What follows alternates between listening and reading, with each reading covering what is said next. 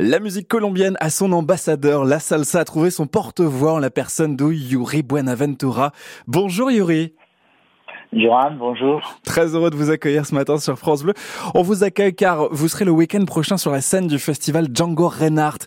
Et c'est vrai que c'est un lien fort qui vous relie à la France et plus particulièrement à Paris, on peut dire depuis votre adolescence.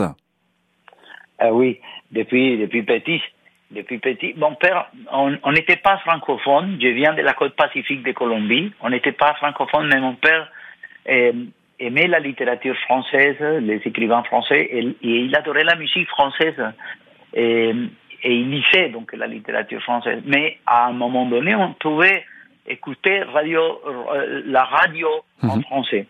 Et, euh, et, il y a commencé cet engouement pour, pour la culture française là-bas, dans le Pacifique colombien.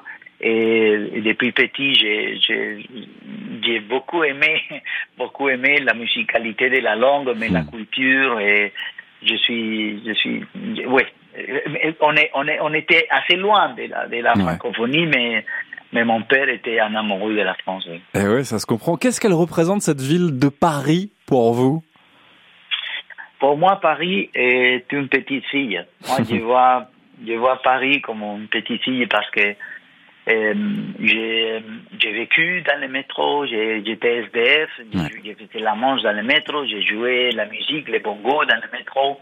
Euh, il y a très longtemps, j'étais étudiant et, euh, et j'ai eu beaucoup de tendresse. J'ai vécu, j'ai reçu beaucoup de tendresse des Parisiens dans les rames du métro. Hein. C'est idiot, mais c'est comme ça, dans, les, dans les tunnels, dans les tunnels, dans les wagons ça a l'air dur, effectivement c'est dur, mais mais mais c'est très tendre aussi l'humanisme, euh, les rapports de l'être humain avec la musique euh, et quand on monte dans un wagon d'un métro qui est rempli des Français, des des Africains, des Asiatiques, des de tous les pays d'Europe, euh, des, des Américains, c'est comme un wagon de world music, vous voyez, c'est un c'est un public hyper divers. Donc j'ai démarré, disons, la world music dans un wagon de métro.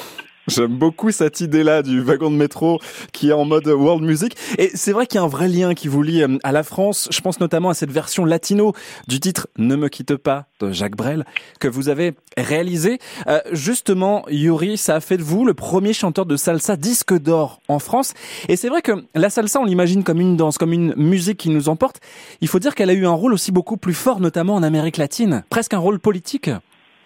Ah oui, sûr. Euh, c'est certain. D'abord, par rapport à la question de la chanson française, je voyais que, après, j'ai joué dans les clubs, j'ai joué mhm. dans, les, dans les clubs à Paris ou en France, et les gens comprenaient pas la salsa parce qu'elle se chante en espagnol. Et je me suis dit, ah, il faut que je fasse un titre en espagnol, mais je sais pas écrire en français, euh, pardon, en français, mhm. mais je sais pas écrire en français. Alors, j'avais cette image de Jacques Brel, euh, euh, qui, qui, allait mourir sur scène. En plus, je croyais, à l'époque, je parlais pas bien le français, mais je comprenais rien. Et je me disais, c'est sûr, c'est l'histoire d'un chanteur qui meurt sur scène, mm. d'un arrêt cardiaque ou quelque chose comme ça.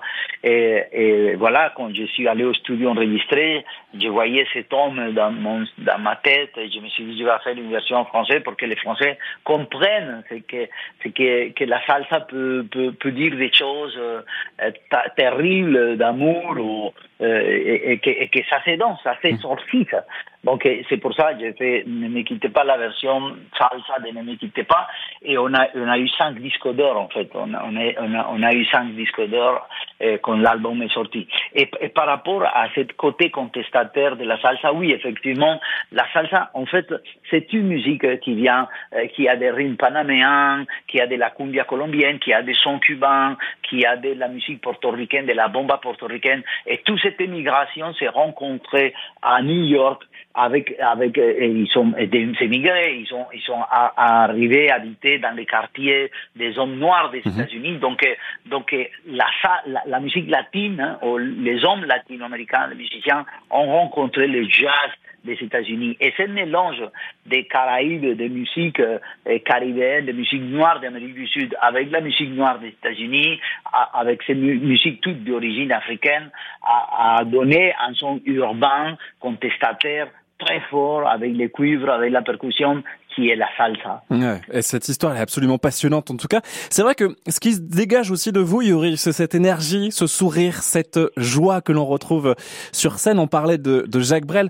Vous jouez le 24 juin au festival Django Reinhardt, c'est à Fontainebleau, ce guitariste qui a ouvert aussi la musique manouche. Euh, comme vous avez pu le faire, vous aussi, avec la salsa, il y a des points en commun qui peuvent se retrouver avec euh, Django Reinhardt bah, les, les points communs peut être cet amour à la France, cet amour à, à, à, à, cet amour universel qui, qui renferme la musique. Et, euh, la, la seule différence, c'est la génialité. Je suis pas génial comme Django Reinhardt, mais, mais un, un, grand amour et respect à, à Django avec son incapacité physique, avec ses doigts, mais, mais avec ses génialités qui a qui a su euh, dépasser cette limite physique. C'est un homme exemplaire. Euh, c'est une c'est une musique qui est euh, très digne, populaire, qui nous vient de l'est, mais qui mais qui a su embrasser euh, l'amour de la France et la France a su lui répondre ça et, et, et finalement Django s'est nourrir des francophilies ouais. et, et, et, je pense que la salsa se nourrit euh, des francophilies à travers de notre projet musical aussi. Ouais. Euh, on, on, dans tous les concerts, on, on, chante en français aussi, en Amérique latine, que ce soit aux États-Unis, à Miami ou, ou, à Cuba ou à Porto Rico ou en Colombie, on chante, on chante en, des, des, titres en français dans des répertoires et ça fait partie de ben, c'est amour, oui, effectivement, avec la France, oui. Ouais, c'est vrai. Et puis il y a aussi, on peut pas passer à côté, Yuri, mais une date importante, le 29 juin, à l'Olympia, cette salle mythique à Paris. Ouais. Ça aussi, c'est une étape importante dans votre carrière. Qu'est-ce qu'elle représente? Ah oui, le, le, le, festival Django Renard est très important. J'aime beaucoup la, la, qualité de l'audience du mm. public du festival Django Renard je joue avec Roberto Fonseca, le pianiste, et avec son orchestre, et j'ai fait une performance musicale avec lui euh, au, au, à Django Renard. Et le 29 juin, je suis avec mon orchestre euh, qui vient de Colombie, euh, arrive cette semaine, euh, arrive de Colombie, et, et, et, je suis avec mon, mon armée, quoi, mon armée de, de mon armée de Colombiens. Je suis le 29 juin à l'Olympia, oui qui représente pour moi la salle. Non, elle représente beaucoup de choses belles, merveilleuses. Et après, j'ai joué en, à l'année 2000. J'ai joué à l'année 2000. Ouais. Et là, j'ai joué 23 ans après à l'Olympia. C'est, c'est merveilleux. Ouais, mm. ça c'est vrai que c'est une belle histoire qui vous relie comme ça aussi à Paris. Yuri Buenaventura, on sera avec vous et avec toute votre armée pour vivre ce concert ensemble. Merci d'avoir été avec nous. Merci à vous. Et merci. Merci, merci d'avoir apporté aussi votre, votre soleil ce matin sur France Bleu et à bientôt, j'espère.